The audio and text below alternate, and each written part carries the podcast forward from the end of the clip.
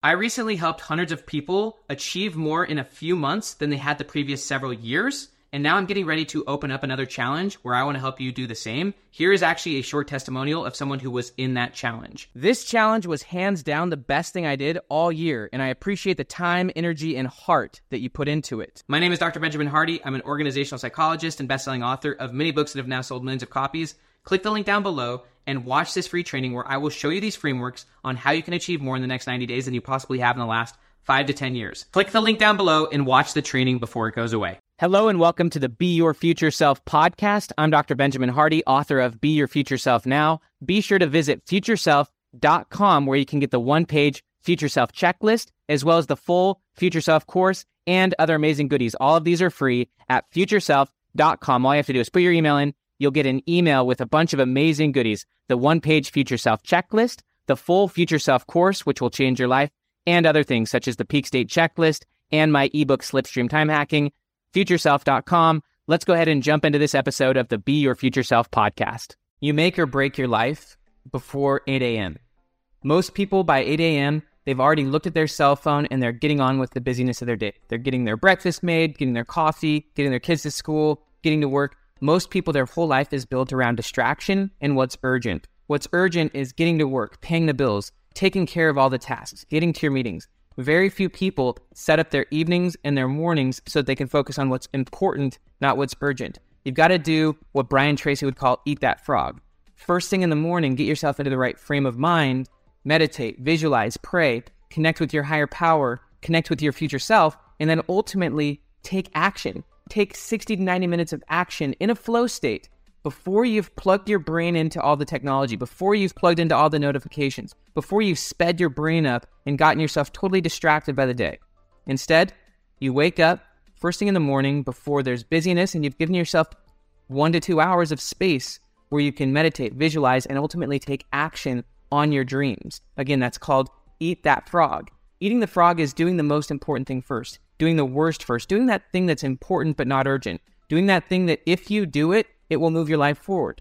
So, who is your future self? What are your dreams? What is it you actually want to accomplish? Are you actually waking up and giving yourself space first thing in the morning to first off meditate, pray, visualize your future self? There's a lot of research that shows that very few people visualize their future self. But what would happen if rather than at the end of the day, when your willpower is most depleted, when you're fried, when most people at the end of the day are fried because their willpower is all gone, what do you do? You consume junk food, you consume junk media, you do a bunch of things to create immediate dopamine or immediate gratification because you're not thinking long term. When your willpower is low, you don't think long term, and so you make short term poor decisions. And most people at the end of the day, because they're fried, they just consume a bunch of junk, which ultimately hurts their sleep, it hurts their momentum the next morning. So, what would happen if you, instead of consuming a bunch of junk, unplugged? unplugged fully. There's actually a lot of research on this. It's called psychological detachment or even psychological detachment from work. But what would happen if you fully unplugged at the end of the day and just recovered? What would happen if you left your cell phone away from your body for longer periods of time so you could actually engage with the ones you loved and actually go through a true state of recovery? The human brain needs recovery. And it's actually while you're recovering that your best ideas will come, your best experiences will happen. Research shows that only 16% of creative breakthroughs and creative ideas happen while you're focused at work. Instead, most of your best ideas, most of your biggest ahas are going to happen while you're recovering, when you're on vacation, when you're in the shower, when you're hanging out with loved ones, when you're driving. And so, what if at the end of the day or at the end of your work, you fully unplugged? You left your cell phone away from your body and you fully connected with your loved ones. You actually decompressed, you engaged in life, and then you went through a routine of actually shutting yourself down, going to bed maybe an hour earlier rather than consuming a bunch of junk, rather than being disconnected from your loved ones, you actually created a routine for going to bed earlier and then planning the one thing that you want to do the next morning. There's one thing that you really only need to accomplish the next morning. Far too many people have a, uh, a to do list of 10 or 15 items. The 80 20 principle shows that 80% of the things you do produce 20% of your results. So, what if you removed eight or nine of those things on your to do list and you did the one thing that you knew mattered more than anything towards your bigger picture dreams? What's the one thing that if you did it would help you become your future self? What's the one thing that if you did it would make your whole life different? What's that most important thing? What's the frog that you're avoiding? What's that worst first? What would happen if you went to bed a little bit earlier and rather than staring at your cell phone in bed, You actually just mapped your next morning. Research from BJ Fogg, who's a Stanford psychologist, he's one of the leading experts on habit design, said that the easiest way to do a habit is to make it easy. You want to make it the simplest thing. So if you want to floss your teeth in the morning, all you have to do is take the floss out and put it on your counter so that it's so easy. As all you have to do is pick it up. That's how you set yourself up. If you want to go running in the morning, all you have to do is get your running clothes, set them right next to the door so that you don't have to do a ton of things in the morning. You want to wake up in the morning and have it all laid out, and you want to know immediately what you want to do. You want to know exactly what you want to do that first thing when you first wake up. You want the environment set up, but you also want to know in your mind what you're going to do so that you don't have to make a decision when you first wake up. So, what would happen if you went to bed a little earlier and without being so plugged into your technology? What if you had actually recovered from work? actually been engaged in your life and you went to bed with a purpose. You went to bed knowing first thing in the morning what you would do and you would set up the environment so that when you woke up, the decision was already made. You didn't have to burn out decision fatigue. You didn't have to burn out willpower. You didn't have to lay in bed with the alarm going off and wonder what you're going to do.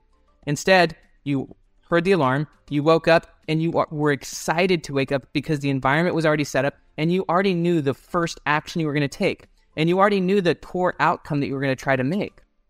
You knew that you were going to eat that frog. You were going to put the important over the urgent, and you were going to, rather than plugging your brain into into technology, you are going to keep your brain waves moving slow. Your brain waves move slow first thing in the morning, which means that you're most creative. You've got the most ability to visualize. You've got the most ability to create and take action.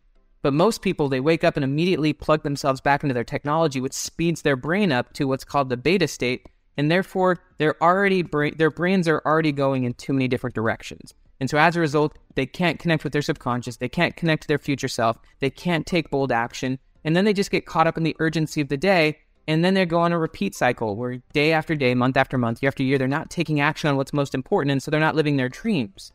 But if you give yourself some space, if you wake up early, you know what you're going to do, and you're focused on one core outcome. What's the one key thing?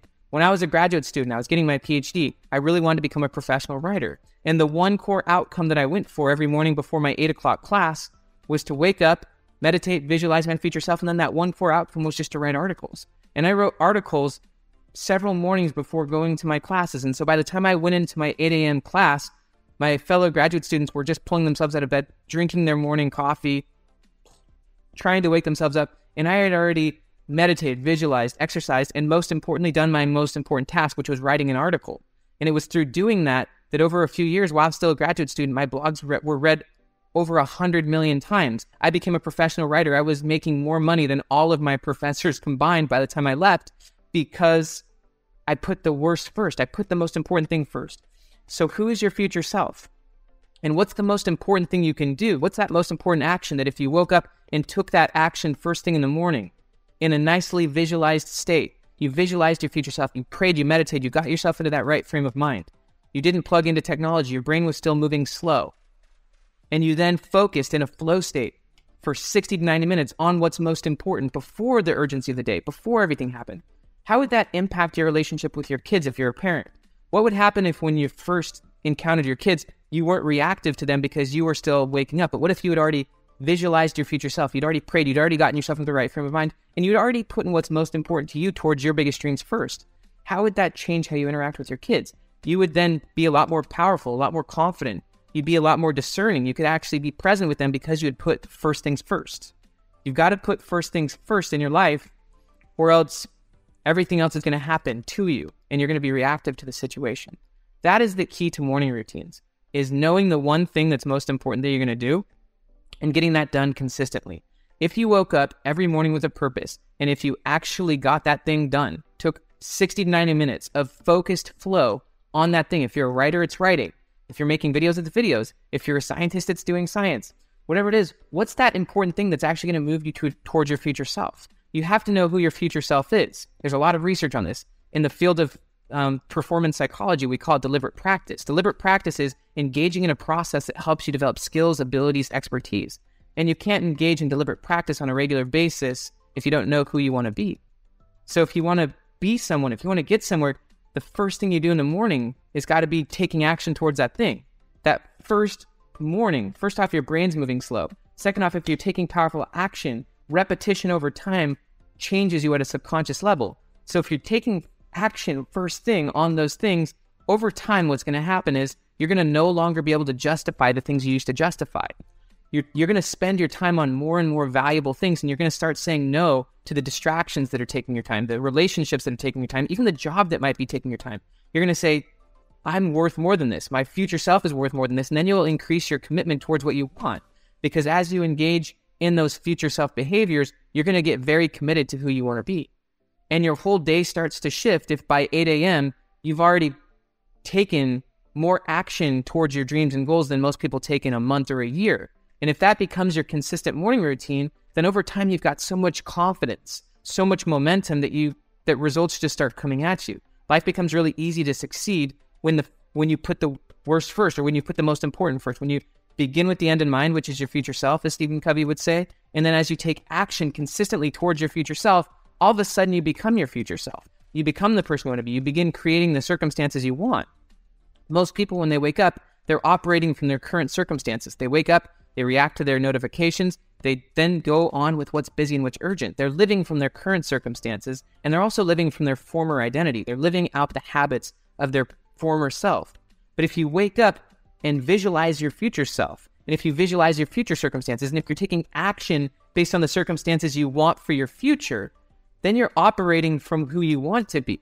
And there's a lot of research that shows when you're operating from your future self, and when you're when you're actually visualizing that and feeling the emotions of that, and then acting towards that, that then you change your brain in the present so that it looks like your future self's brain, and you start to anticipate and expect success. So that's my invitation to you is go to bed a little bit earlier. Don't plug into all of the dopamine seeking because your willpower's gone at night. Don't consume so much junk as far as media or food. Be plugged into where you are. Wherever you are, that's where you should be. Actually engage with your loved ones. Keep your cell phone away from your body as much as you can. And then recover and go to bed with a purpose. Wake up, eat that frog. Visualize your future self so that by seven or eight in the morning, you've already lived your dreams. Then you have so much confidence in your day. Then you change what you tolerate. Then you change what you're willing to engage in. Then you start saying no and no and no to more and more things. And you start making true commitments and decisions towards your dreams. That's how you build confidence. That's how you build momentum. That's how you live your dreams. That's how you start owning your time. And that's how you stop engaging in things that no longer matter to you. That's how you upgrade your standards. That's how you live dreams fast. That's how you can make millions of dollars. That's how you can create an amazing life. So, what you do before 8 a.m makes or breaks your life.